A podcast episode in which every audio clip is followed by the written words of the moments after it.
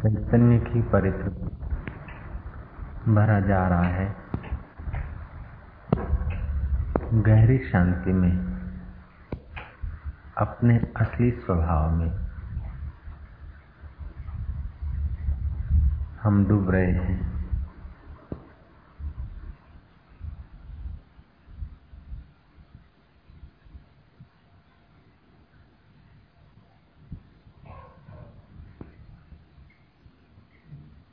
तू हर दिल में चमक रहा है।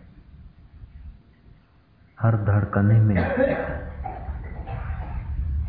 तेरी खबरें हैं। हर नूर में तेरा ही नूर है। हर दिल में तेरी धड़कन, हर श्वास में तेरी सत्ता, हर विचार में तेरा आधार। हे चैतन्य आत्मा। तू देह को मैं कब तक मानेगा? बिछड़ने वाले संसार को कब तक मेरा कहेगा? तू ऋषियों के अनुभव को अपना अनुभव बना ले। ज्ञानवानों के अनुभव को अपना अनुभव बना ले। अपने जीवन के सत्य को तो कर ले जा।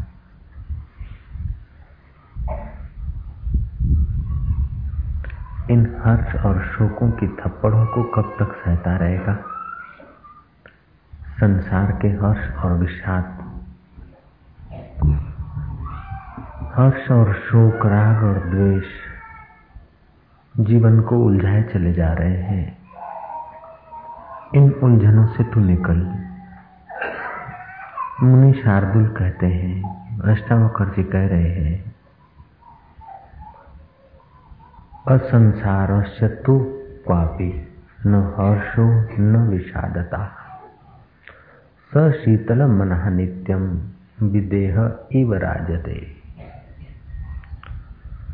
शीतल मना नित्यम विदेह इव राजते। संसार मुक्त पुरुष को न तो कभी हर्ष है और न विषाद। वह शांत मना सदा विदेह की भांति शोभता है। दुख तो दुख है, लेकिन जिसको हम सुख समझते हैं, वो भी कोई कम दुख नहीं है। वो भी शोभ पैदा करता है, हर्ष जो है, वो भी चित्त को चलित करता है। हर्ष और शोक ये विकार हैं, लेकिन जो मुनि है, जो आत्मवेता है, संसार मुक्त पुरुष को न तो कभी हर्ष है और न विषाद। वह शांत मना सदा विदेह की भाई भांति शोभता है।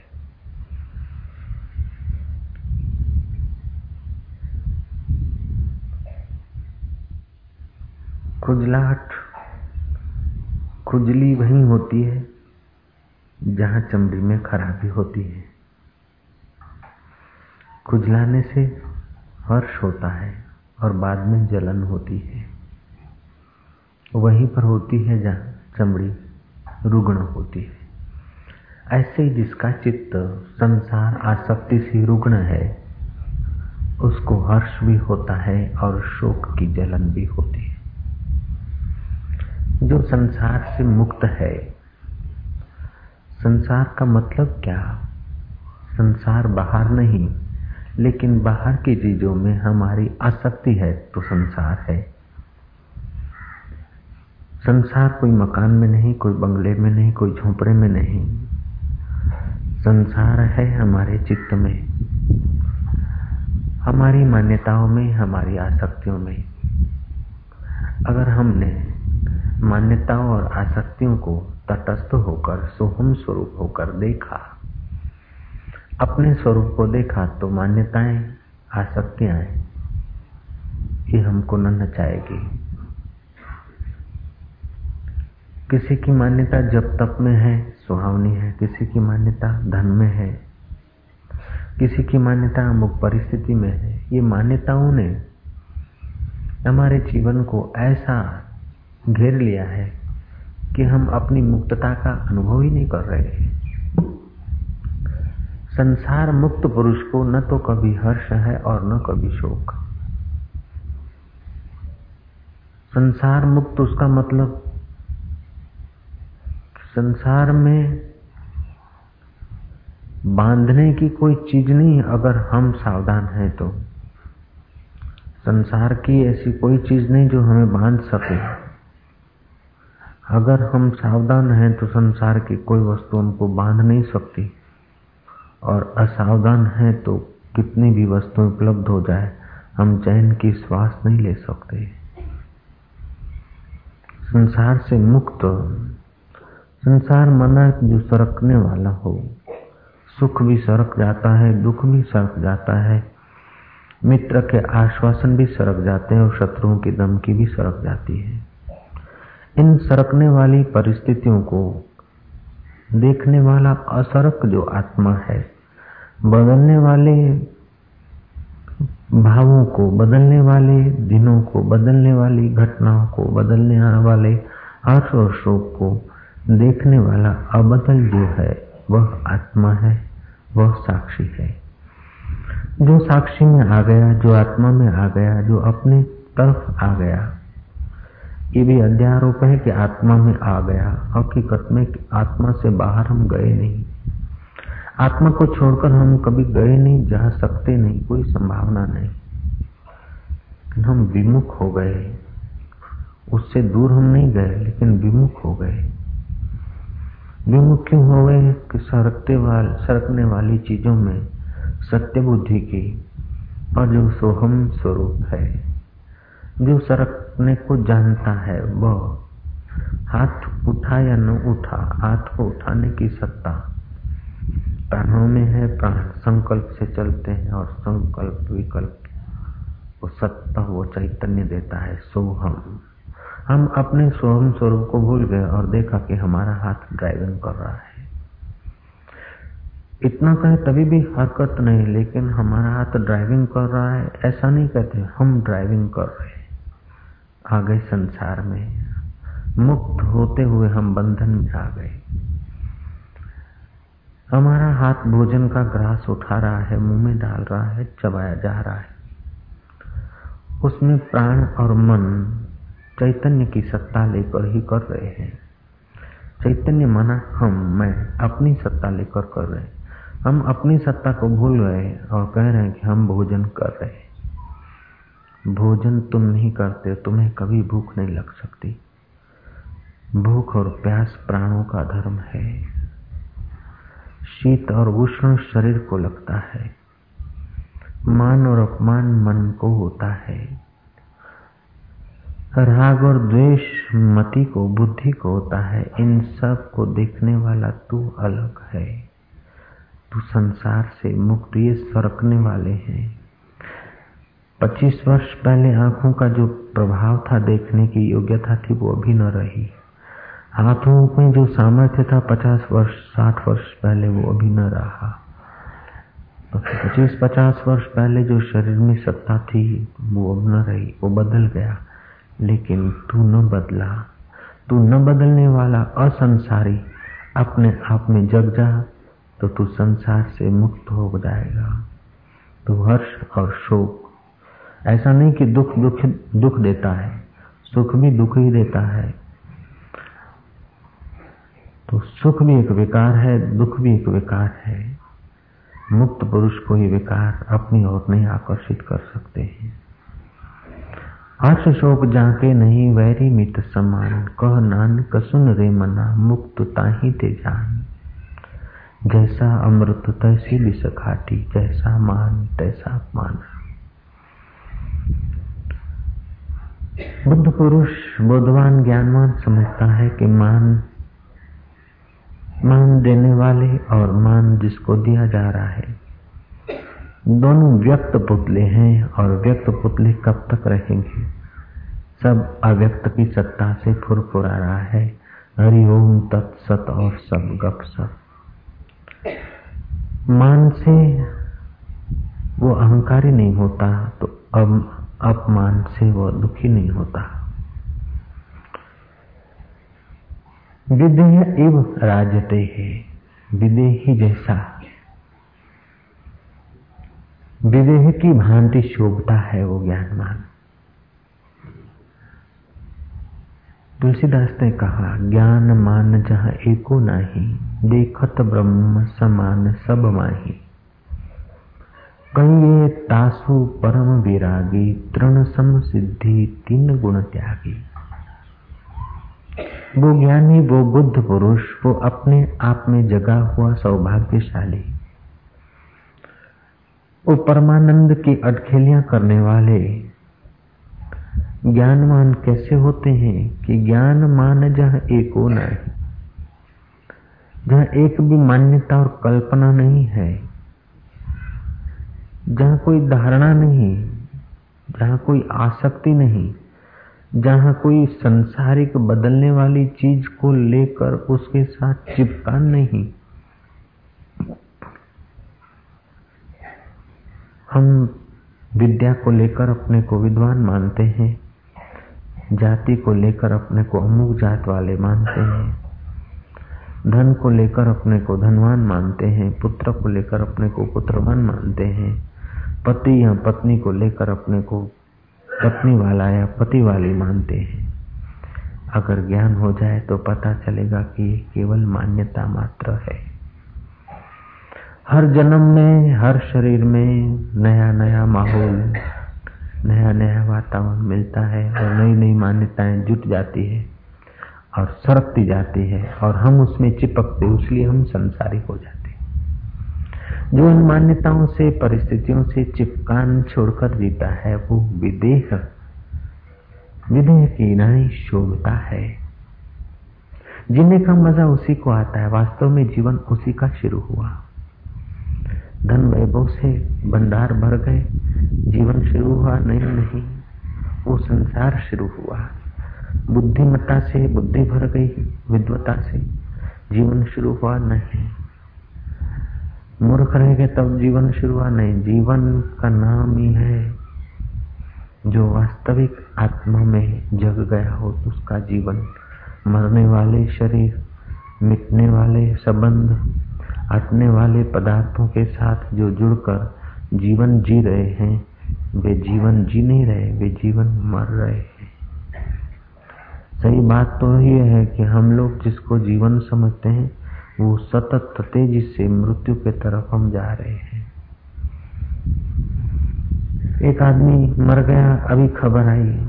वो फलाना मर गया ना ना वो अभी नहीं मरा भैया। वो रोज मर रहा था। हम लोग रोज मर रहे हैं। जिसको हम जीवन समझते, वो जीवन नहीं, मृत्यु की तरफ़ भागे जा रहे। जीवन तो उस ज्ञानवान का है। जो विदेह किनारे शोकता है, जो हर्ष और विषाद में, राग और द्वेष में, बहता नहीं, हर्ष और विषाद के, हर्ष और शोक के प्रसंग उसके आगे आते हैं, लेकिन वो तटस्थ रहता है। इसी को श्री कृष्ण समत्व योग कहते हैं। ये समत्व योग बड़ा महत्वपूर्ण योग है। इस योग को समझने के लिए, इस योग में प्रवेश करने के लिए धारणा, ध्यान, समाधि करो। समाधि करना अच्छा है, ध्यान करना अच्छा है, जप करना अच्छा है, सेवा करना अच्छा है, लेकिन इन सब का फल यह है कि तुम विधि की ही शोभा पालो एक महात्मा बड़े सूक्ष्म विषय पर प्रवचन करते थे। वेदांत की गूढ़ बातें साधकों को समझाते थे।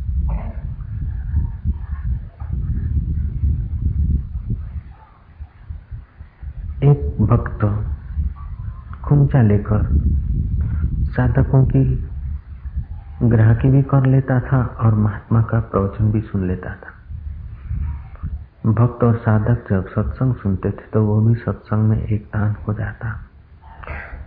कई महीने सत्संग सुनने के बाद एक बार वो बाबा जी के चरणों में दंडवत प्रणाम करके कहता है,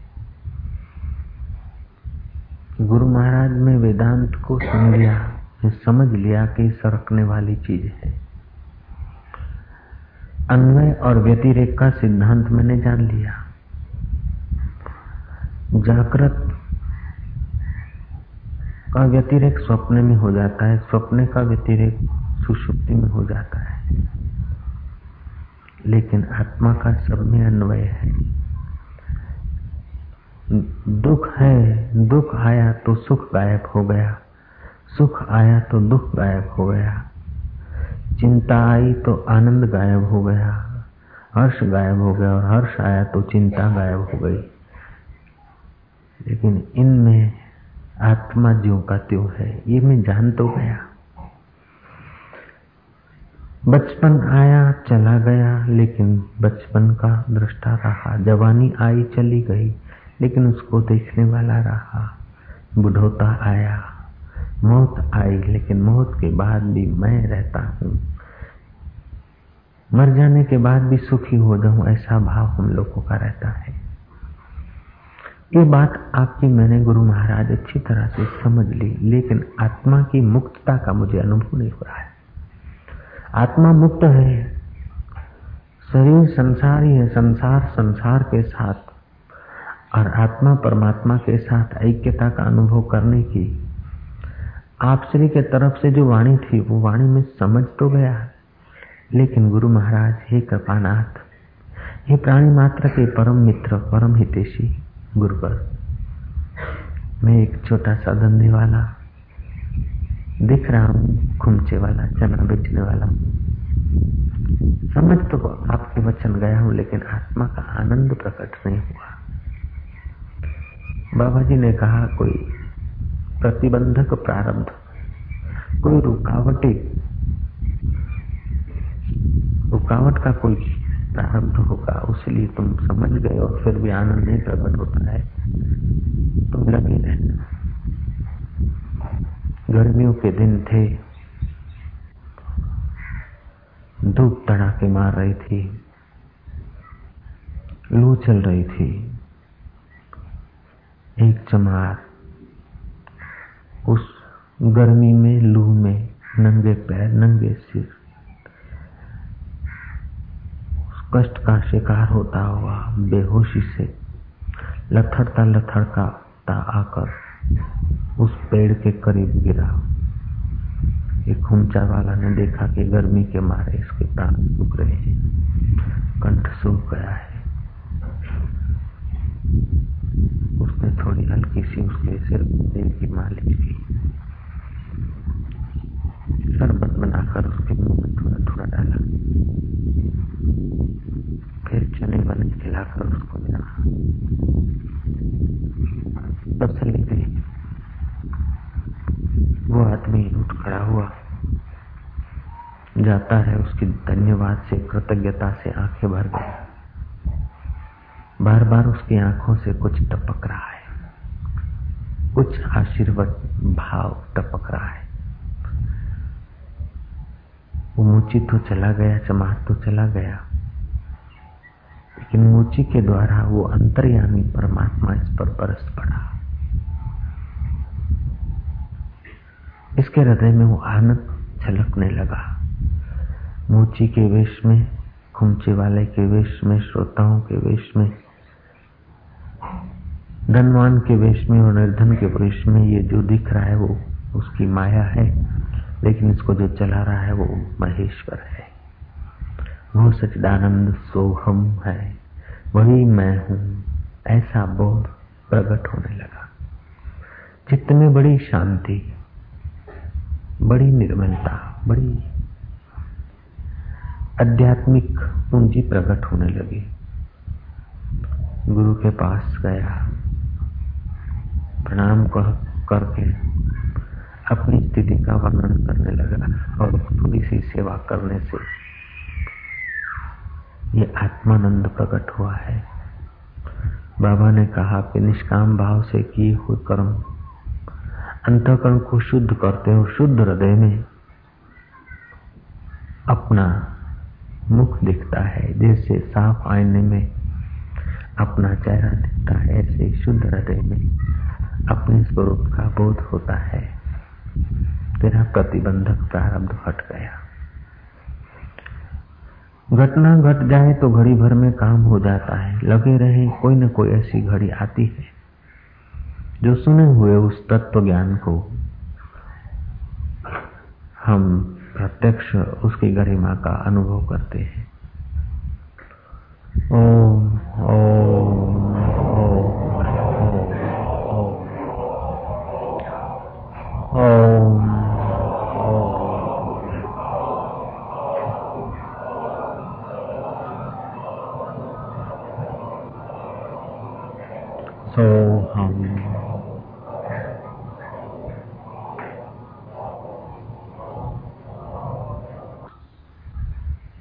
मुझको नमस्कार है।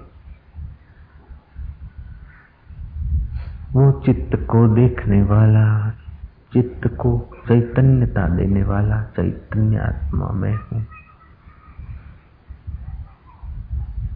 इन विचारों की दौड़ को और मन की एकाग्रता को दोनों को देखने वाला मैं शांत। सो हम, वो मैं हूँ, दोनों को देखने वाला। वाणी उठती है, सुहावना बोलती है उसको देखने वाला। वो मैं सो हम। वातावरण शुद्ध है, पवित्र है, शांत है। नदी का किनारा है, शीतल हवाएँ अपना। प्यारा संदेशा सुना रही है, तत्व मसी तू वही है। सो हम। वो मैं जो सौभाग्यशाली अपने चैतन्य स्वरूप को सुनकर उस चैतन्य आत्मा की भावना धारणा करता है। वह शीतल मना नित्य विदेह होकर विराजता है। विदेह की नाई विराजता है।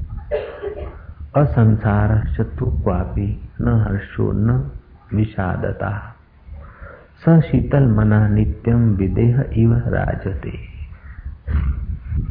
संसार मुक्त पुरुष को न तो कभी हर्ष है और न विषाद। वह शांत मना सदा विदेह की भांति शोभता है।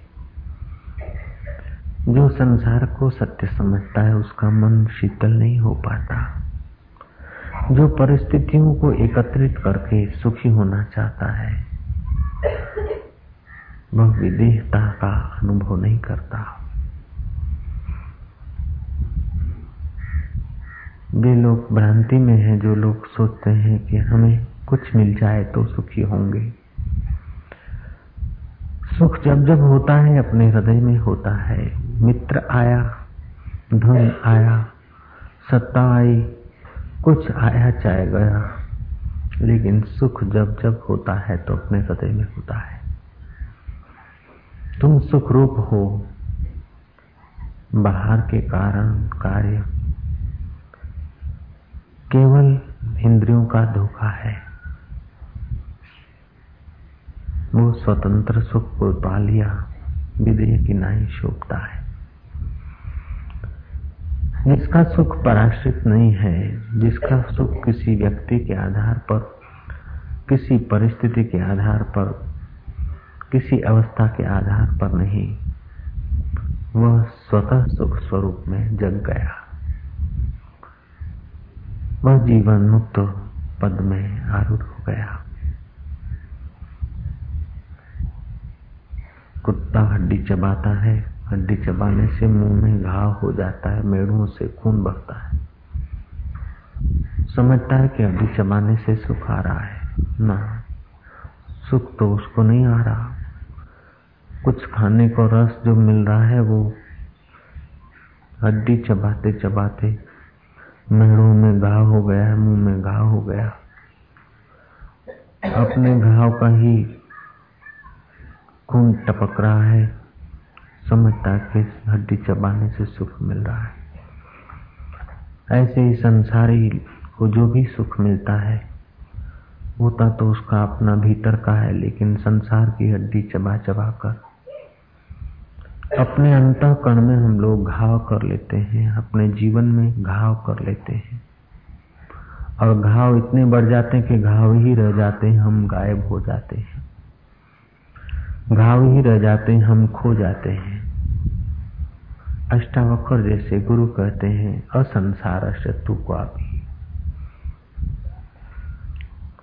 सरकने वाली चीज़ों से बचकर, बदलने वाली अवस्थाओं से बचकर, बदलने वाले सुख और दुखों से बचकर अपने स्वरूप में आ जाओ। पता चलेगा कि तुम कितने सरल तुम कितने स्वाभाविक सुखी हो जाते हो। सच पूछो तो दुखी होने के लिए परिश्रम किया जाता है। जन्म लेने के लिए परिश्रम किया जाता है। मृत्यु के लिए परिश्रम किया जाता है। अमरता में जगने के लिए कोई विशेष परिश्रम नहीं। अमृत तत्व की प्राप्ति के लिए कोई विशेष परिश्रम नहीं। मुँह में घाव बनाने के लिए हड्डी चबाई जाती है। हड्डी को हड्डी समझकर अपने आराम स्वभाव में बैठने में कोई ज़्यादा परिश्रम नहीं है।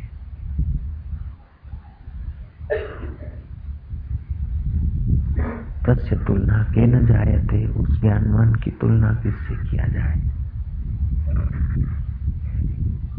शीतल मना, उसके निकट जाकर बैठने से हमारे मन को शीतलता आ जाती।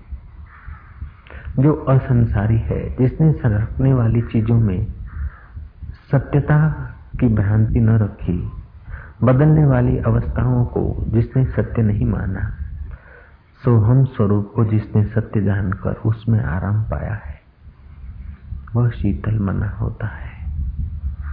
तुलसीदास जी कहते हैं तीन टूक कौपीन की भाजी बिना लून, तुलसी, हृदय रघुबीर बसे तो इंद्र बाप राखो जिसके हृदय में वो परमात्मा बस गया, जिसने उसमें सत्य स्वरूप में स्थिति कर ली। जो राम स्वरूप में रमन कर रहा है, उसके आगे इंद्र का वैभव क्या चीज़ है? ज्ञान मान जहाँ एक होना ही, जहाँ एक भी मान्यता नहीं। वास्तव सत्य में जो शांत हुआ है, वास्तविक सत्य में जिसने विश्रांति की है, ज्ञान मान जहाँ एक होना ही देखत ब्रह्म समान सब माई कही तासु परम विरागी, तृण सम सिद्धि तीन गुण त्यागी। सिद्धि को तिनखे के नहीं छोड़ दिया, तीनों गुणों को छोड़ दिया। कई तमोगुणी लोग उसी में उलझे हैं कि खूब नींद करे, खूब पिए, खूब खाए, पड़े रहे। कोई हाल मस्त, कोई माल मस्त। कई रजोगुणी कुछ माल, कुछ सौंदर्य, कुछ सत्ताएँ पाकर सुखी होना चाहते हैं। कोई सात्विक लोग जप, ध्यान करते हैं और जीवन भर आप करते रहते हैं, शिष्यों को कराते रहते हैं। एक कुंडाले में घूमते रहते हैं, आजीवन पूरा हो जाता है। लेकिन मन की शीतलता नहीं प्राप्त होती, क्योंकि किसी गुण में, किसी अवस्था में जकड़ जाते पकड़ जाते प्रणसन सिद्धि तीन गुण त्यागी। माया जब अभिमानी बनाना चाहती है तो सदाचार में सुख दिखाती है। माया जब आदमी को सात्विक बनाना चाहती है सतोगुण में लाना चाहती है तब जब तप में सुख दिखाती है। माया जब अभिमानी बनाना चाहती है, तब त्याग में सुख दिखाती है। माया जब जन्म मरण के गहरे खाइयों में फेंकना चाहती है, तब विलास में सुख दिखाती है। माया जब जीवन मुक्ति के विलक्षण आनंद से वंचित करना चाहती, तब योग में सुख दिखाती है। और माया जब निवृत्त होना चाहती तो सोहम स्वरूप में जगा देती है। ज्ञान मान जहाँ एको नाही, देखत ब्रह्म समान सब माही कई तासु परम विरागी। परम विरागी कौन है जिसने तिनकों नानी सिद्धि छोड़ दी और तीनों गुणों का त्याग कर दिया। सात्विक उसी लिए दुखी है कि सतत सतोगुण नहीं रहता। राशि उसीलिए दुखी है कि सतत अपना मन माना नहीं होता। तामसी उसीलिए परेशान है कि सतत उनकी कामना के अनुकूल घटनाएँ नहीं घटती। लेकिन शीतल मना वह है कि ये गुणों का खेल गुणों में समझता है अपने को उसका साक्षी समझ के अपने राम में आराम पाता है। बाले बालवताम युवे युवा बालकों के साथ, बालक जैसा, जवानों के साथ जवान। मिल गए त्यागी तो बड़ा त्यागी और मिल गए राजा तो पूरा राजा है। मिल गए गृहस्थी तो पूरा गृहस्थी और मिल गए साधु तो पूरा साधु। आश्चर्य त्रिभुवन जय। वह आश्चर्यकारक है क्योंकि वो आत्मा सर्वव्यापक है। जो सर्वव्यापक आत्मा है, उसमें जिसने अपने मन को विश्रांत कर दिया है, उसमें जो जग गया है, वो शीतल मना होता है। स शीतल मना नित्य विदेह इव राजते कितना सुंदर श्लोक है। असंसार सतु पापी न हर्ष न विषादता। जो असंसारी हो गया बदलने वाली चीज़ों से चिपकान जिसकी हट गई, वो असंसारी है। ऐसा नहीं कि बुद्ध पुरुष खाएगा नहीं, बुद्ध पुरुष बोलता नहीं, बुद्ध पुरुष सोता नहीं। सब कुछ करते हुए किसी परिस्थिति के साथ वो चिपकता नहीं, और हम कुछ भी न करते हुए कल्पना ऐसी करते कि चिपके हुए हैं। तो शीतल मना, जो चिपकता नहीं वो शीतल मन होता है। सही बात तो यह है कि जितना हम संसार के साथ जब जब हमें सुख होता है, जब जब आनंद होता है तो अनजाने में आप संसार से संबंध विच्छेद करते हैं, तब आपको आनंद होता है। जिस घड़ी आपको आनंद आया, जिस घड़ी आप निर्भय हुए, जिस घड़ी आप ऊँचे सिंहासन पर बैठे हैं, ऐसा आपको एहसास होता है भीतर। उस घड़ी आप संसार से संबंध विच्छेद किए हुए जो घड़ी संसार से संबंध विच्छेद होता है, सरकने वाली संसार से संबंध विच्छेद का मतलब काम धंधा छोड़ना नहीं, खाना पीना छोड़ना नहीं, अथवा खाते पीते ही रहना नहीं। मतलब बात का कि संसरकने वाली चीज़ों के साथ चिपकान तुम्हारी, जिस क्षण, जिस घड़ी तुम्हारी चिपकान कम होती है, जितने अंश में चिपकान कम होती है, उतना तुम्हारा स्वतः स्वरूप, स्वतः सोहम स्वरूप का स्वभाव प्रकट होता है। और जितना चिपकान ज़्यादा होती है, उतना दुखद स्थितियाँ होती है। एक करोड़ी मल थे कंजूस। प्रतिदिन अपनी तिजोरी में रुपए गिनते गिन कर रख देते। कर के लोग बड़े कष्ट से जीवन जीते थे। वो बंडल बांधे हुए, बंडलों पर कवर चढ़ाए हुए कपड़ों के बंडल बढ़ाने में लगे थे, थप्पे बढ़ाने में लगे थे। बेटा बड़ा हुआ, बेटियाँ बड़ी हुई, जीवन ज़रूरत चीज़ें, गहने, कपड़े भी नहीं खरीदे जा रहे। बंडल बढ़ाए जा रहे हैं। बेटा ने युक्ति किया, ऐसे कैसे दूसरे बंडल बनाकर धरता गया, असली बंडल हटाता गया और नकली बंडल रखता गया। और बूढ़ा रोज तिजोरी में देखे कि हाँ हाँ इतने पैसे वाह वाह। रुपयों का सुख नहीं, अपने अहंकार का सुख था। रुपए तो तिजोरी में है, मेरे हैं। मकान ज़मीन पे खड़ा है। बना है मिट्टी का और एक दिन ज़मीन दोस्त हो जाएगा, मिट्टी में मिल जाएगा। लेकिन मेरा मकान में मकान वाला, मेरे रुपए में रुपए वाला, मेरी गाड़ी में गाड़ी वाला, तू ऐसा नहीं कहता कि मेरा परमात्मा और मैं परमात्मा वाला। ये आत्मिक सुख है और वो अहंकार का सुख है। अहंकार के सुख में कितनी भी सजावट करो, कितना भी तुम तिजोरी पुर करते जाओ, लेकिन वो एक दिन विषाद दे देगा। और जब अहंकार का सुख होता है, वो हर्ष होता है, वो शीतल मना नहीं होता, हर्षित मना होता है।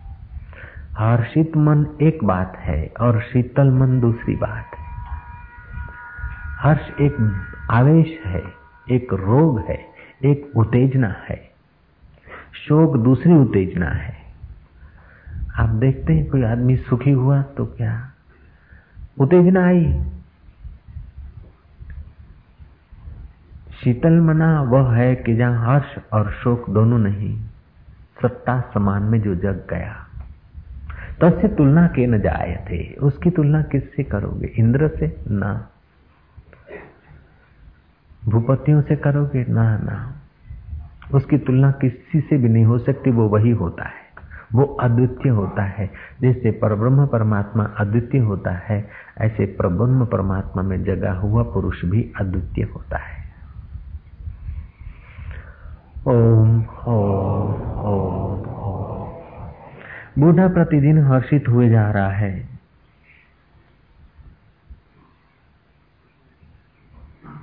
धन मेरा, मैं धन वाला मकान मेरा में मकान वाला, परिवार मेरा में परिवार वाला। काल चक्र बीतता गया, एक ऐसी घड़ियाँ आई कि बूढ़े को बिजाने की तैयारी करनी पड़ी। चौके में लेटा दिया गया। बेटे ने कहा कि सारी ज़िंदगी चाचा ने धोखा किया समाज से नोच नोच के थप्पियाँ की और हमने धोखा किया बूढ़े से। अब मर रहा है तो सच्ची बता दे कि वो जो तिजोरी में बंडल रोज गिन के रखते थे, वो बंडलों में रुपयों की नोटों की बजाय और कुछ कागज़ वैसे के वैसे डाल दिए गए। बंडल तो पहले से चट कर दिए गए थे। उसीलिए घर में थोड़ी रौनक आई। आप कहीं उनमें सच्चे रुपए ऐसा समझ के फिर चिपकली होकर आना मत। बूढ़ा रोने लगा कि मेरा सर्वस्व चला गया। हम इतने नादान हैं कि जो हमारा पहले था नहीं और बाद में रहा नहीं, उसी को सर्वस्व मान रहे। जन्म के पहले वो रुपए थे नहीं और मरने के बाद साथ चलेंगे नहीं, उसको अपना सर्वस्व मानते जन्म के पहले ये घर, बार, संसार, मित्राचारी हमारा था नहीं और मरने के बाद उसमें का कोई रहेगा नहीं हमारे लिए। फिर भी उसको हम अपना मानते हैं, लेकिन जन्म के बाद, पहले जो था हमारे साथ अभी जो हमारे साथ है और मरने के बाद भी जो हमारा साथ कभी नहीं छोड़ सकता, उस स्वरूप को हम नहीं जानते हैं, इसलिए हम सरकने वाली चीज़ों से चिपक जाते हैं, संसारी हो जाते हैं। असंसार क्वापी वो जो असंसारी है, संसार मुक्त पुरुष को न तो कभी हर्ष है और न कभी विषाद है। ओम ओम ओम ओम ओम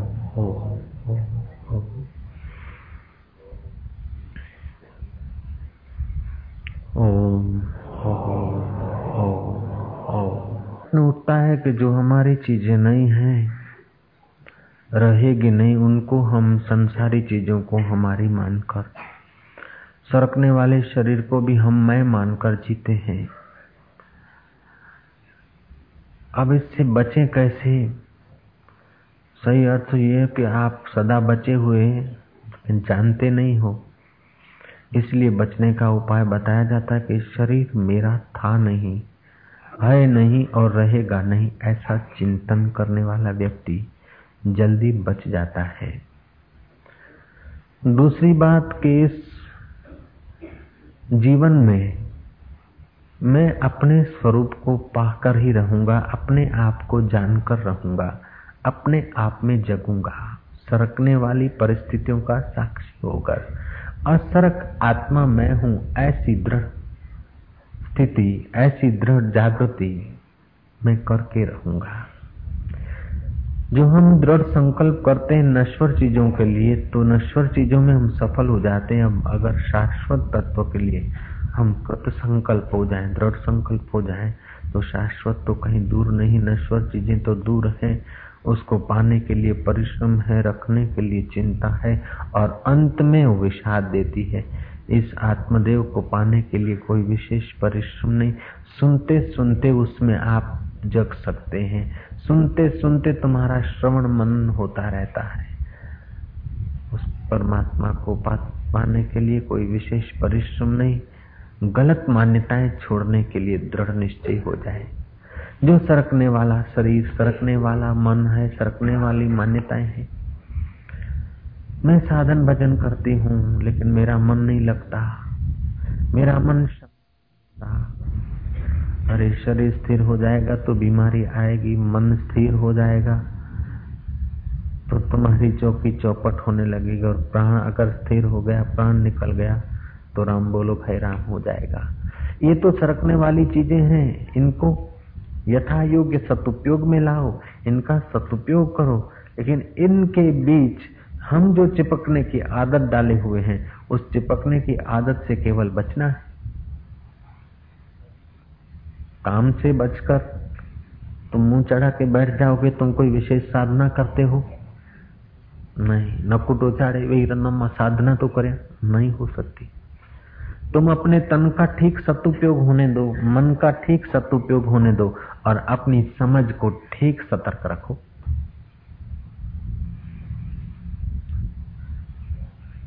संसार से बना ये तन है, समष्टि से बना हुआ व्यष्टि है।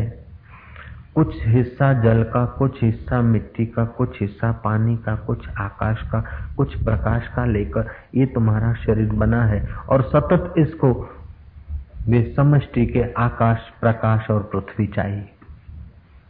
बिना पृथ्वी के आप ठहर नहीं सकते, बिना हवा के आप जी नहीं सकते, बिना प्रकाश के आप जी नहीं सकते। तो ये तुम्हारा व्यष्टि शरीर समष्टि से जुड़ा है तो व्यष्टि शरीर को समष्टि की सेवा में लगाओ। इसकी शोभा है, इसका सदुपयोग है। तुम्हारा मन अपने सुख के लिए जैसे कुत्ता हड्डी चबाता है, ऐसे अपने सुख के लिए तुम्हारा मन जो चेष्टा करता है, उसको अपने सुख के लिए चेष्टा करने को छोड़ बंद कर दो। अपने सुख के लिए बाह्य करणों की, बाह्य परिस्थितियों का सर्जन करके अपना सुख लेने की जो गलत आदत है, वही हमको दुख की खाइयों में फेंकती है। सुख लेने की इच्छा न करो, सुख बांटो, सुख दो। सुख देने का भाव से सुख लेने की आसक्ति, वासना टूट जाएगी।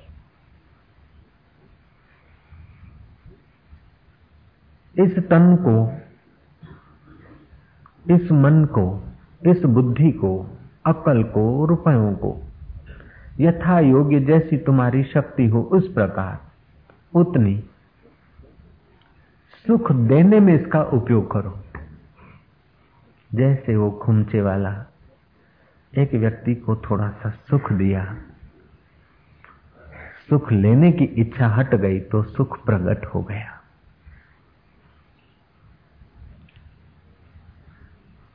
सुखी होने के लिए सच्ची बात तो यह है, ईमानदारी की बिल्कुल सरल बात है। सुखी होने के लिए कोई परिश्रम नहीं। जो परिश्रम है सब दुखी होने के लिए। लोग बोलते हैं, इतनी तपस्या के फलाना महात्मा ने तभी वो महान हुए, बड़ा परिश्रम किया। परिश्रम महान होने के लिए नहीं किया, परिश्रम सुखी होने के लिए नहीं किया, परिश्रम किया गलत मान्यता हटाने के लिए बस। गलत मान्यता ऐसे समझ के हट जाए तो फिर परिश्रम की ज़रूरत नहीं, समझ के नहीं हटती तो परिश्रम और समझ दोनों करो, फिर समझ के परसेंटेज हो और थोड़ा समझ कम है तो फिर परिश्रम। जितनी समझ कम है, जितना उत्साह कम है, जितना मार्गदर्शन घटिया है, उतना समय ज़्यादा लगता है। जितनी समझ घटिया है, उतना समय ज़्यादा लगता है। जितना उत्साह घटिया है, उतना समय ज़्यादा लगता है। वरना शीतल मना होने में समय ज़्यादा लगना नहीं चाहिए। समझ हो गई है। एक तो ऐसी धारणा हो गई कि कुछ करेंगे तभी कुछ होगा। ना, कुछ करने से कुछ होना नहीं। करने से जो होगा, उसका फल नश्वर होगा। करने से जो मिलेगा, वो सदा टिकेगा नहीं। करने से, मेहनत करने से, नौकरी करने से रुपए मिलेंगे, सदा नहीं टिकेंगे। मेहनत करने से मकान मिलेगा, सदा नहीं टिकेगा। मेहनत करने से पद मिलेगा, सदा नहीं टिकेगा। मेहनत करने से कुछ मिलेगा, वो सदा नहीं टिकेगा।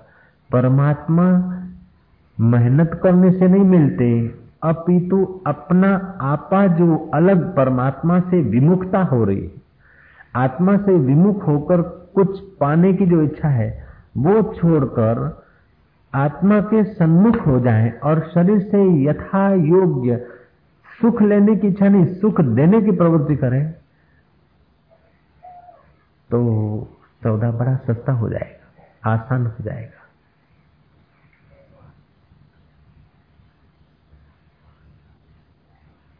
कोई सत्वगुण में, कोई रजोगुण में, कोई तमोगुण में, ऐसे हम लोग पकड़ा गए, ऐसे उलझ गए कि किए बिना, पाए बिना, पकड़े बिना, छोड़े बिना, लिए बिना, दिए बिना रहते नहीं। अब बोलते कि हमारा मन स्थिर हो जाए। भाई, आज तक संसार, शरीर और मन सदा एक जैसा किसी का नहीं रहा। ध्यान से सुनना आज तक संसार, शरीर और अंतकरण मन आज तक किसी का एक जैसा नहीं रहा। और अपना सोहम स्वरूप आज तक किसी का बदला नहीं। अब जो अपना स्वरूप है, उसके सम्मुख हो जाए। और जो अपना स्वरूप नहीं है, उससे जो चिपकान है चिपका चिपक ना छोड़ दें। ऐसा नहीं, रोटी खाना छोड़ देने को वेदांत नहीं बोलता। दुकान पर जाने को छोड़ने का नहीं बोलता। लेकिन जो आसक्तियाँ हैं, जो उसमें सत्य बुद्धि है, जो उसमें से सुख लेने की बुद्धि है उस बुद्धि को बदलकर, हड्डी चबाकर जो सुखी होने की आदत है, उसने घाव कर दिए घा ही घा रह गए।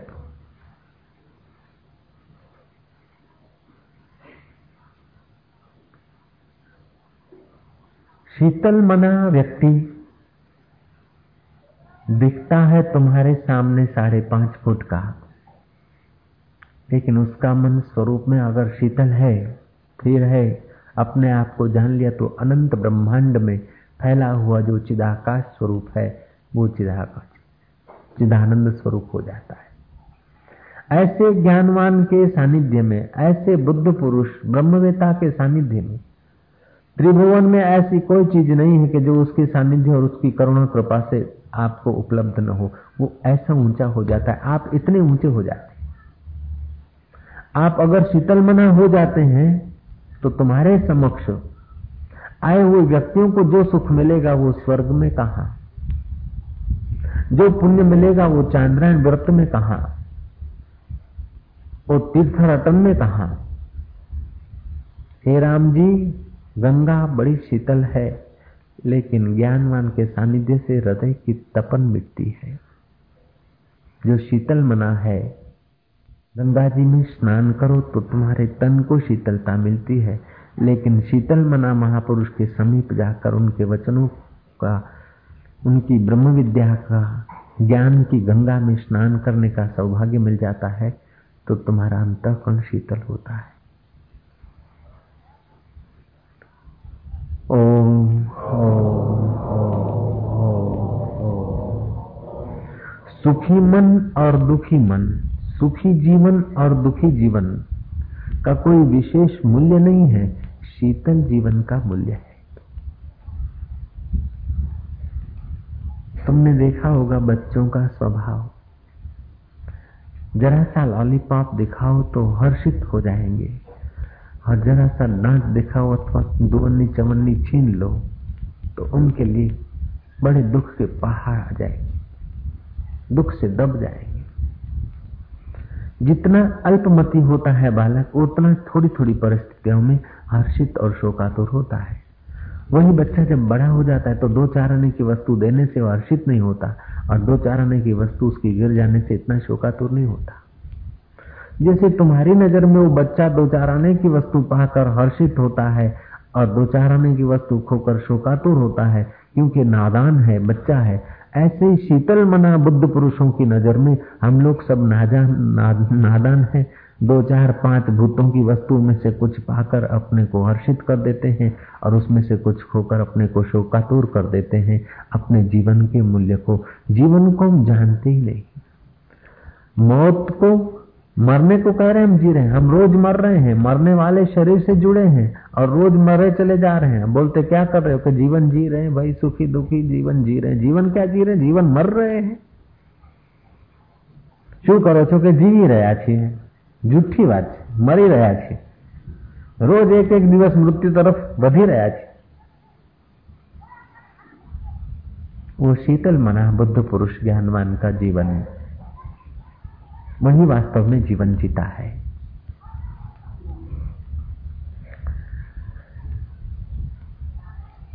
उत्तर भारत में एक पंडित जी बड़े अच्छे सात्विक, पवित्र, विद्वान पंडित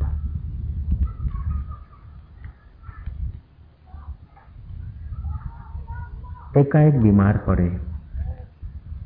वृद्ध तो थे थोड़े। और पत्नी भी उनकी बड़ी सात्विक, पवित्र।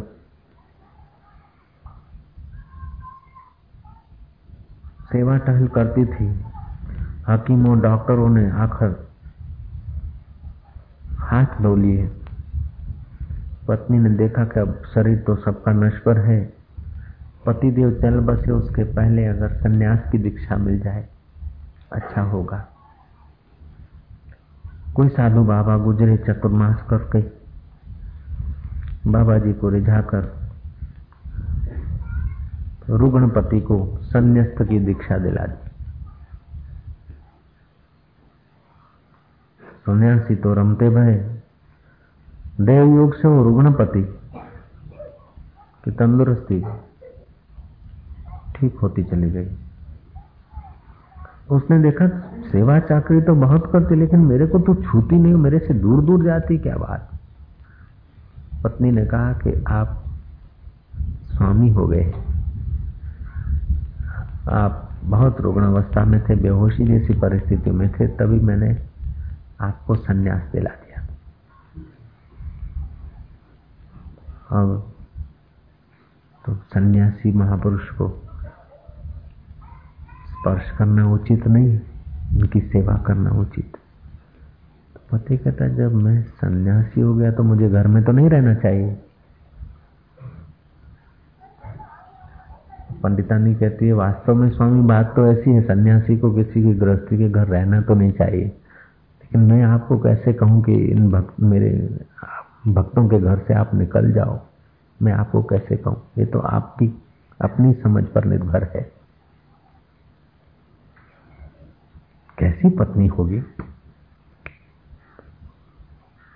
वो तो चले। हरिद्वार आए ऋषिकेश पहुँचे।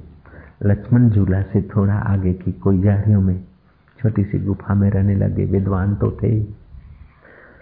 काशाय वस्त्र पहन लिए। ध्यान धारणा ब्रह्म चिंतन सुहम की खोज करते करते संसार से सुख लेने की जो आसक्तियाँ थी, वो तो सब बिखर गई, टूट गई। कुछ करना है, कुछ पाना है, ये सब छूट गया। जो बिना किए, बिना पाए ही मौजूद है, उसमें वो थोड़ा आराम करने लगे। शीतल मना हो गए। शीतल मन और विद्वान सन्यासी का बड़ा प्रभाव पड़ने लगा। इतना प्रभाव कि जो लोग यात्रा करने जाते, वो ऐसा मानते कि वो स्वामी जी के दर्शन किए बिना अपनी यात्रा सफल नहीं अच्छे से सन्यासी उनके पास उपनिषद श्रवण करने को जाते थे। उनकी ख्याति फैल गई। एक दिन ऐसा हुआ कि पंडित जी के गाँव के लोगों ने भूतपूर्व पंडित, अभी जो सन्यासी उन्हें बेचारा यात्रा करने जाए तो पंडितानी को भी साथ लिए। यात्रा करते करते हरिद्वार हरिद्वार से ऋषिकेश के ऋषिकेश से थोड़ा आगे को, जिस महात्मा की ख्याति थी, उस महात्मा का दर्शन करने गए। पंडितानी तो नहीं जानती थी कि इस वेश में ये मेरे पद भूतपूर्व पति हैं। महात्मा ने देख लिया। महात्मा के तो वस्त्र बदल गए थे। दाढ़े मोचे वो पंडित में से तो सन्यासी हो गए थे।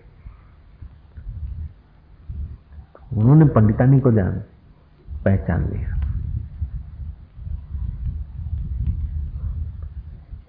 तो लोगों के साथ जब वो पंडितानी आकर प्रणाम करती है पंडितानी तो नहीं पहचाना कि भूतपूर्व मेरे पति थे, लेकिन सन्यासी ने पहचाना कि, अरे, तू इधर कैसे आ गई? वो चौंकी, देखा गुरु के ओ हो, भूतपूर्व माजी पति माजी मिनिस्टर होते हैं माजी पति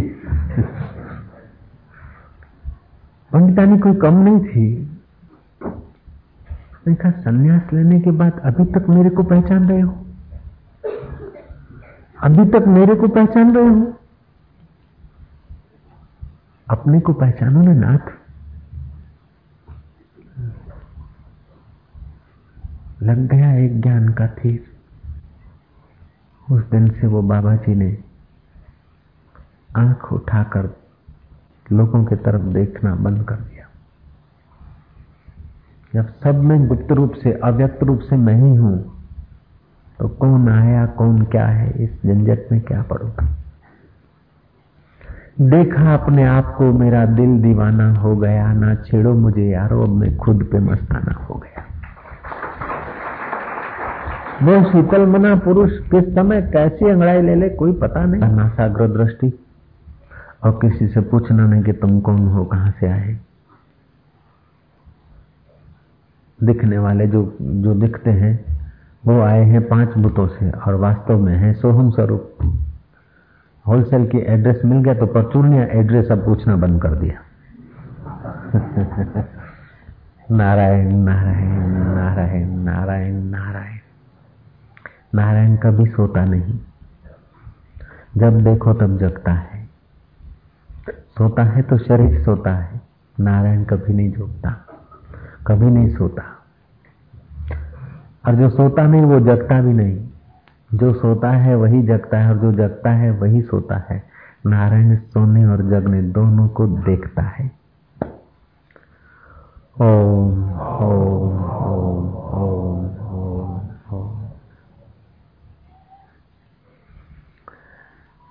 गंगा किनारे नासाग्र दृष्टि। धरने वाले भूतपूर्व पंडित अभी जो महात्मा। अपने सो हम श्वासोश्वास को। कई लोगों को बोलता हूँ सो हम स्वरूप को निहारते जाओ। तो अनजान जो नए नए होते हैं, गड़बड़ी वाले, वो श्वास फेंकते हैं ज़ोर से। ऐसा करते हैं, ऐसा नहीं करना चाहिए। सोहम बोलना नहीं है, जो श्वास चल रहा है, उसमें अजपा जाप सोहम का चल रहा है। अजपा गायत्री विकार दंडोधेय। ये अजपा गायत्री। और अपने आप चल रही केवल इसमें स्थित हो जाओ तो तुम्हारे विकार गायब हो जाएँगे। फला ने ऐसा करती है, उसने ऐसा करा, उसने ऐसा करा। भजन में मन नहीं लग रहा तभी फरियाद हो रही। ईश्वर में हम लोगों का मन, माफ़ करना, जरा कृपा करना।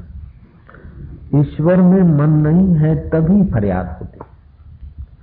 जब कोई दुख आता है या हर्ष आता है तो आप शीतलता के तरफ़ नहीं है, तभी आप हर्षित होते हैं। तभी आप शोकातुर होते हैं। अगर आप शीतल मना है तो हर्ष और शोक आपको हिला नहीं सकते। लोगों की फरियाद करते हो, उसके पहले अपनी नादानी की फरियाद को देखो, अपनी नादानी पर देखो कि लोगों की फरियाद कब तक करते रहोगे। मैंने सुनाई थी वो घटना को घाट वाले बाबा को। एक युवक लुफंगा लड़का ने, साधु वेश में लुफंगा लड़का ने आकर घाट वाला बाबा को बुरी तरह गाली दी। उनके भक्त शिष्य बैठे थे घाट वाले बाबा के। और उसके पास गालियों का जो ग्रामर था, वो सब उसने उड़ेल डाला। आखिरी ग्रामर के कुछ सेंटेंस बचे होंगे, इतने में हम गए और वो युवा साधु गालियाँ देकर चला। दिन मिला रहा था बड़ा। घाट वाला बाबा के पास जो मैं पहुँचा तो उन्होंने कहा, देखो ये फलाना बोलता है, तुम बदल गए हो, ऐसे हो, वैसे हो। अब भाई, बदलता तो सब संसार है, शरीर है, सब बदलता है। ऐसा करके उन्होंने बात थोड़ी, एक दो शब्द करके चुप रहे, सन्नाटा था। फिर लोगों ने मुझे बताया कि ऐसा ऐसा हुआ। जंगल में बाबा जी गए और मैं उनके पास वैसे ही मिलता जुलता रहता। मैंने कहा कि आज को, आज शाम को आपको सन्यासी ने, भक्तों के बीच लड़के ने, लुफंगाबाज, लड़का, लुफंगे ने बुरी तरह आपकी इंसल्ट की, अपमान किया, आपको शोक हुआ होगा या नाराजी हुई होगी या कुछ, क्या हुआ? आपके चित्त में क्या हुआ?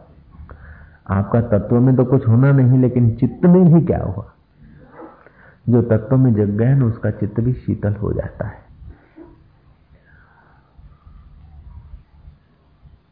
कृत उपासक है तो अकृत उपासक है तो उसके चित्त में थोड़ा शोभ होगा। इन तत्व तो शोभ चित्त में हो रहा है, मुझमें नहीं, ऐसा करके अपने को स्वच्छ रूप में अनुभव करते हैं।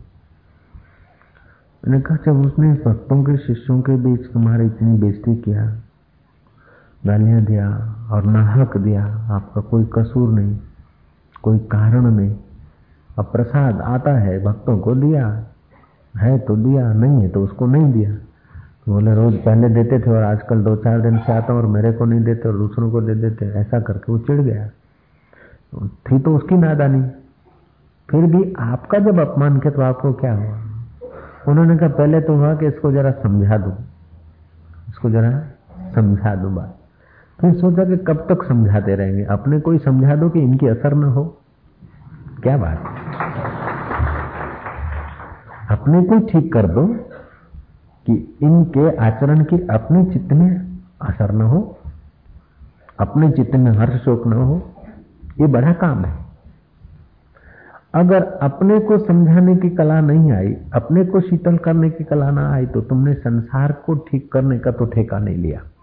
और जो तुम खिन्न होकर दूसरों को ठीक करने जाओगे तो तुम्हारी बीमारी बढ़ती जाएगी, दोष बढ़ते जाएँगे।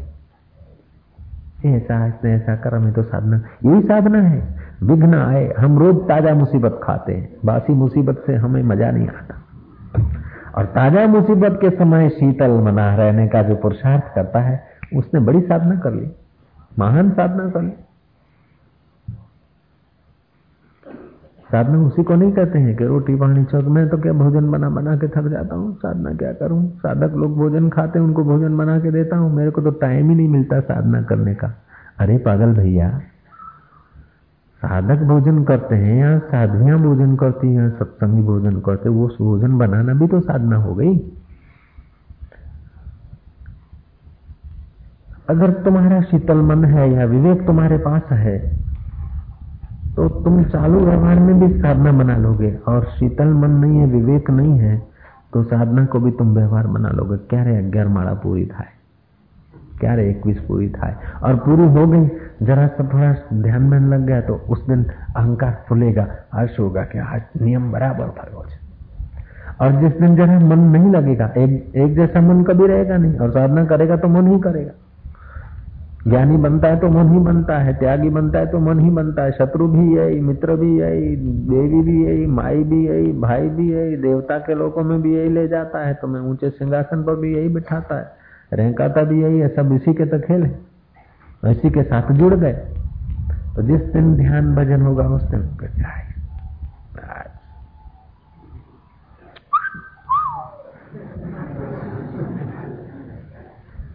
और जिस दिन नहीं होगा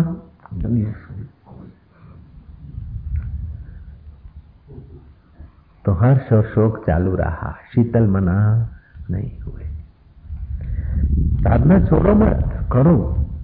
सेवा करो, साधन भजन भी करो।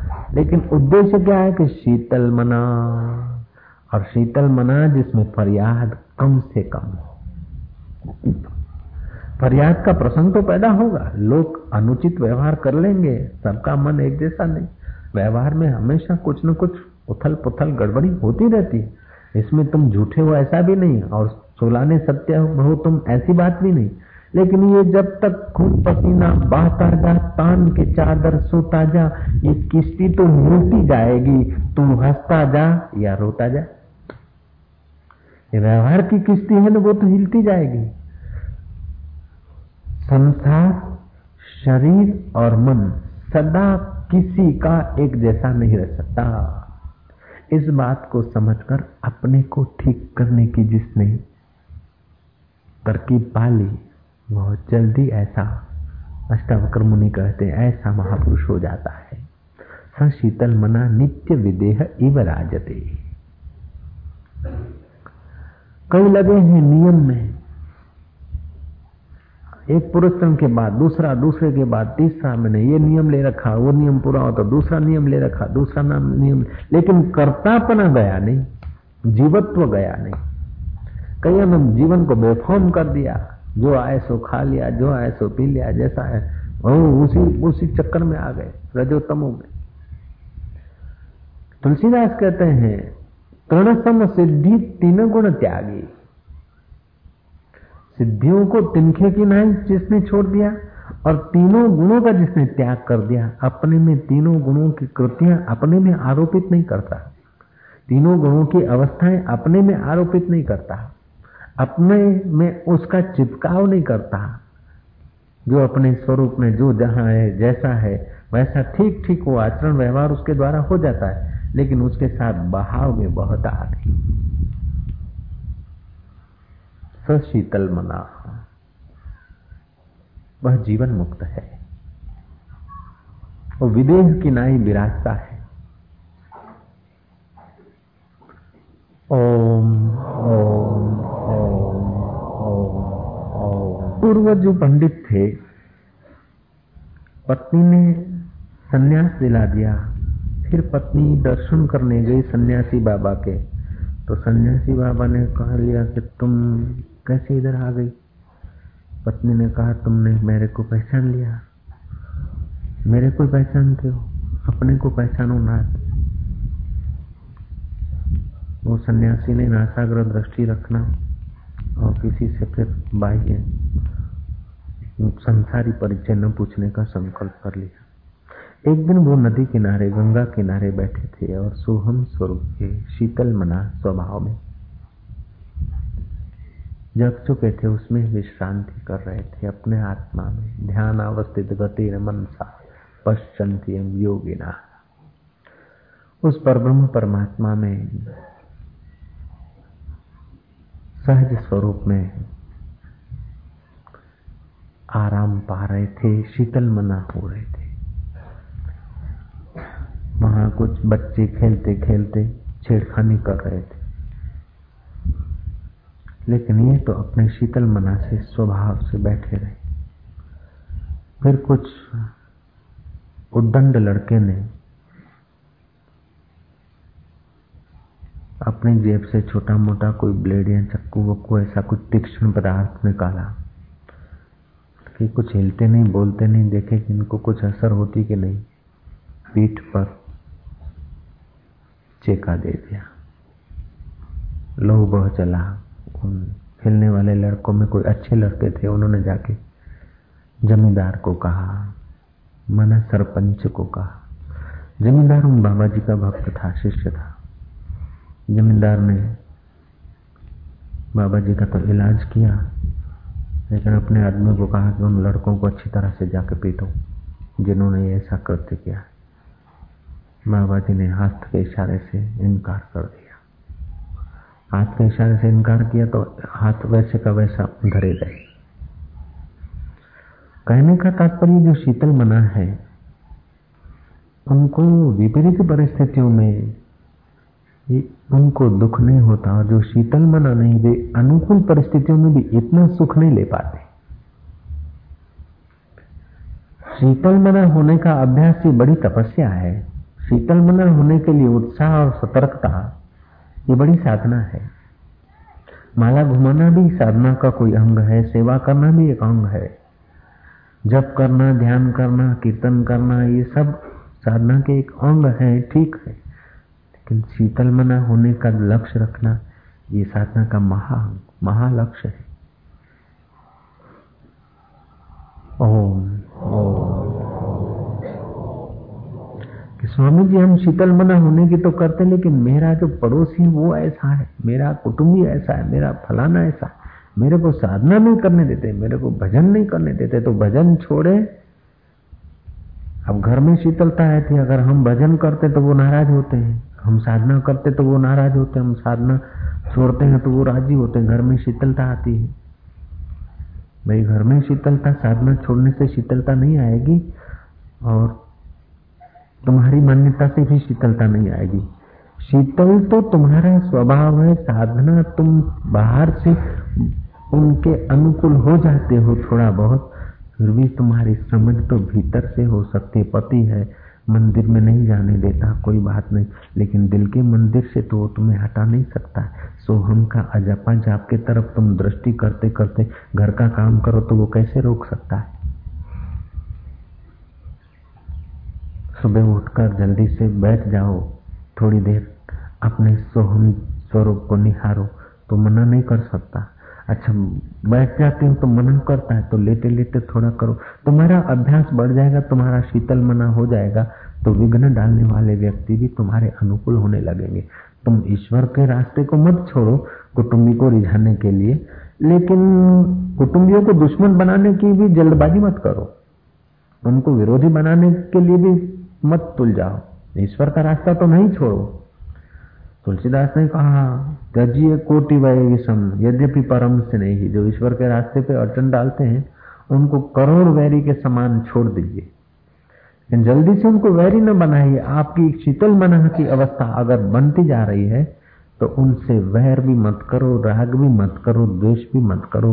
राग एक हिस्सा है, द्वेष दूसरा हिस्सा है उन हिस्सों में तुम्हारी शक्ति क्षीण होगी तो तुम शीतल मना नहीं हो पाओगे। तुम्हारा लक्ष्य शीतल मना है। तुम्हारे को डांटते हो, फटकारते हो, अपमान करते उस वक्त तुम देखे जाओ कि अपमान सहने की क्षमता परमात्मा बढ़ा रहा है। तो हम, अपमान करने का मन में इनके जोश जो है, इनके मन में जो रजोतमो गुण है, उस रजे तमो गुण को भी सत्ता तो मेरा चैतन्य आत्मा देता है। तो हम उनका ख्याल रखते उनका सह लिया। अपना पथ छोड़ दो, ऐसा नहीं कह रहे हैं। लेकिन अपने को विक्षिप्त मत करो, अपने को दुश्मन मत बनाओ। चापलूस भी मत हो किसी के, लेकिन किसी के शत्रु भी मत बनो। वेदव्यास जी ने फरमाया, साधक के लिए चार बातें बहुत ज़रूरी है। ऐसा स्वभाव बनाए तो संसार में बड़ी आसानी से जी सकता है, निर्दुख जी सकता है।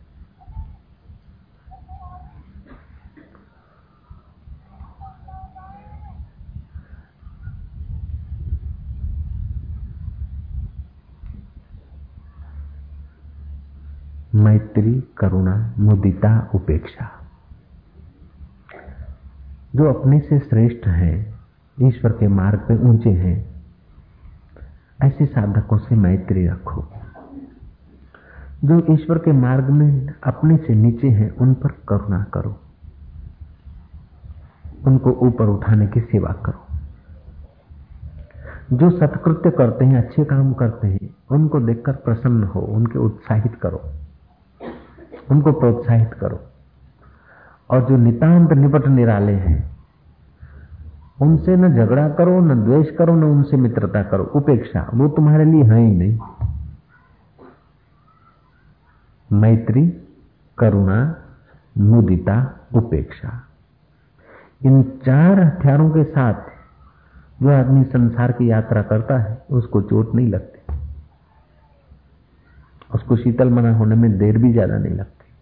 मैत्री, करुणा, अपने से ऊपर उठे हुए हैं, ऐसे व्यक्तियों के साथ संबंध रखो। अपने से नीचे हैं, उनकी बातों में मत आओ, अपनी बातों से उनको ऊपर उठाओ। अपने संग से उनको रंग लगाओ, उनका संग का रंग तुमको न चौंट जाए। और चौंटता है तो बच जाना। फिर ऊपर उठाने की कोशिश मत करना, किसी को बाहर निकलते किसी गंधर्व को या सुअर को कीचड़ से बाहर निकालते निकालते अगर आप भी कीचड़ में डूब मरते हैं तो तो गड़बड़ है हाँ। ऐसे ढंग से पैर रखो, आपको जरा कीचड़ उड़ता है, कोई बात नहीं। वो निकल जाता है और तुम्हारे पास नहाने की या स्वच्छ होने की योग्यता है तो फिर उतरो। नहीं तो फिर दूसरे जो उतर सकते हैं, उनको सौंपो वो काम। मैत्री अपने से जो आध्यात्मिकता में ऊँचे हैं, अपने से जो भोगों में ऊँचे हैं, उससे मैत्री करोगे तो भोगी बनोगे। त्यागियों से मैत्री करोगे तो त्यागी बनोगे, लेकिन जो आत्मज्ञान में ऊँचे हैं, निष्ठावान है, ऐसे से मैत्री। अपने साधक बंधु अपने से ऊँचे हैं तो उनसे मैत्री। अपने से छोटे हैं, नीचे हैं तो उन पर करुणा। और जो सत्कृत्य करते हैं, पवित्र काम करते हैं, भक्ति के, योग के, ज्ञान के, भगवत प्राप्ति के रास्ते पर जो कुछ थोड़ी बहुत सेवाएँ विवाहें करते हैं, उनको देखकर प्रसन्न हो ताकि उनका हौसला बढ़े। वाह भाई वाह। भागशाली છે है और बाकी जो है, निपट निराले। उनको सुधारना तो अवतारों का काम है, तुम्हारा काम नहीं। ब्रह्मा जी की सृष्टि में सब अपने आप मैनेजमेंट होता रहता है। वक्त आते आते किसी की बदली होती है कोई आता है, कोई जाता है, सब होता रहता है। जय जय। ओम ओम ओम ओम। अब ये सोहम की साधना अथवा शीतल मना होने में आपको अच्छा नहीं लगता हो तो पूछो, कठिन लगता हो तो पूछो, या और कोई कारण दिखता हो तो पूछो। इसमें आपको कोई खतरा लगता हो, कोई डर लगता हो, कोई अनजान मार्ग हो, कोई भय का मार्ग हो, पूछो।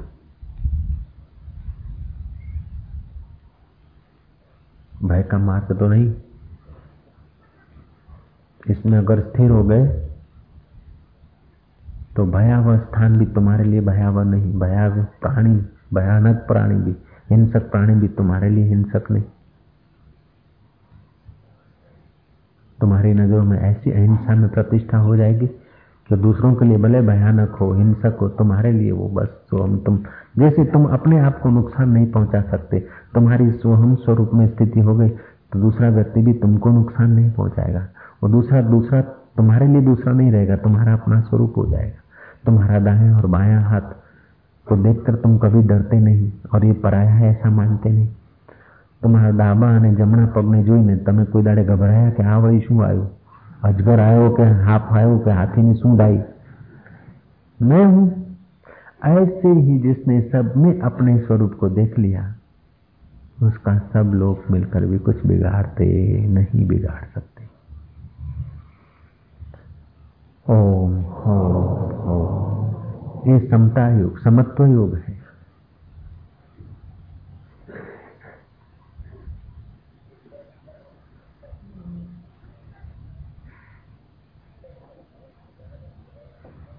राजा रणजीत सिंह अपने साथियों के साथ जाँच पड़ताल करता हुआ, भूमि का इलाका देखता हुआ जा रहा था। गर्मियों के दिन थे। आम पक रहे थे। बच्चों की छुट्टियाँ थी। कोई वाड़ी में बच्चे आम को निशाना बनाकर ज़ोर से घुमघुमाहट पत्थर फेंक। गुजरते हुए रणजीत सिंह को लगा खून, गर्म खून की धार बह निकली। कोई सरदार ने कपड़ा बाँध दिया, उनके मस्तिष्क और कुछ लोग, पुलिस के आदमी, शरारती बच्चों को पकड़ के जिसने पत्थर मारा, उसको सामने खड़ा कर दिया कि हाँ आज्ञा करो, इसको जो दंड देना हो सजा देना घड़ी भर के लिए तो रणजीत सिंह ने उस बच्चे की तरफ़ निहारा। फिर अपने पास से कुछ मुद्राएँ निकालकर उसको दिया। सिपाही लोग चकित हुए, तब रणजीत सिंह कहते हैं कि जो मनुष्य नहीं है, पेड़ है, पेड़ को ये पत्थर मारता है तो मीठा आम देता है तो इसने मेरे को मारा तो मैं तो उसको मीठा आम तो नहीं दे सकता हूँ। उसका दिल बिल्कुल मीठा कर सकता हूँ। क्योंकि मेरे को शत्रु समझ कर नहीं मारा, भूल से लग गए।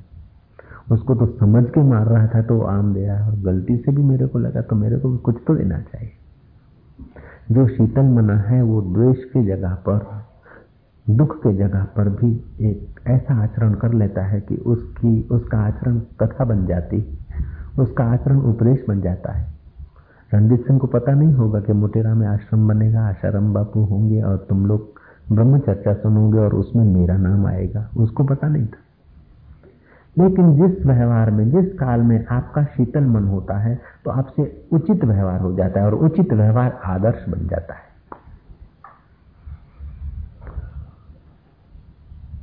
बच्चे को पकड़ के मारपीट करते, फांसी लगा देते, कुछ करते तो भी होता।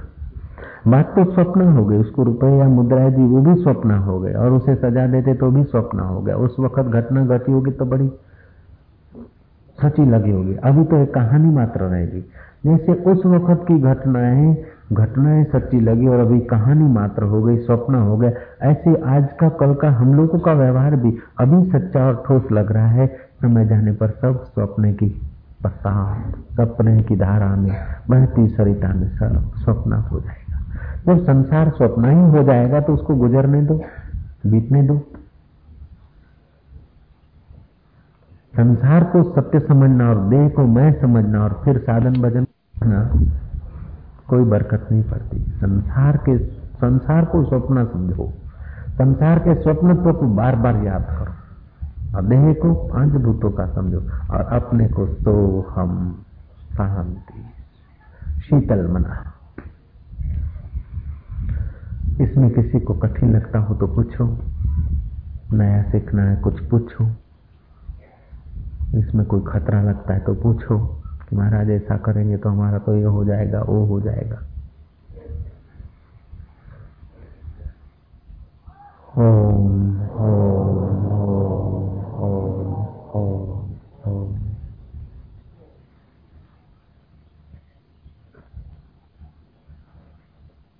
ऐसा पुरुष स्वयं तो सुखी होता ही है, स्वयं तो परितृप्त रहता है। उनके संपर्क में आने वाले व्यक्ति को भी क्या क्या लाभ होते हैं? उसके शास्त्र भरे हैं। संतों की वाणियाँ भरी है। कबीर जी बोलते हैं, सुख देवे, दुख को हरे।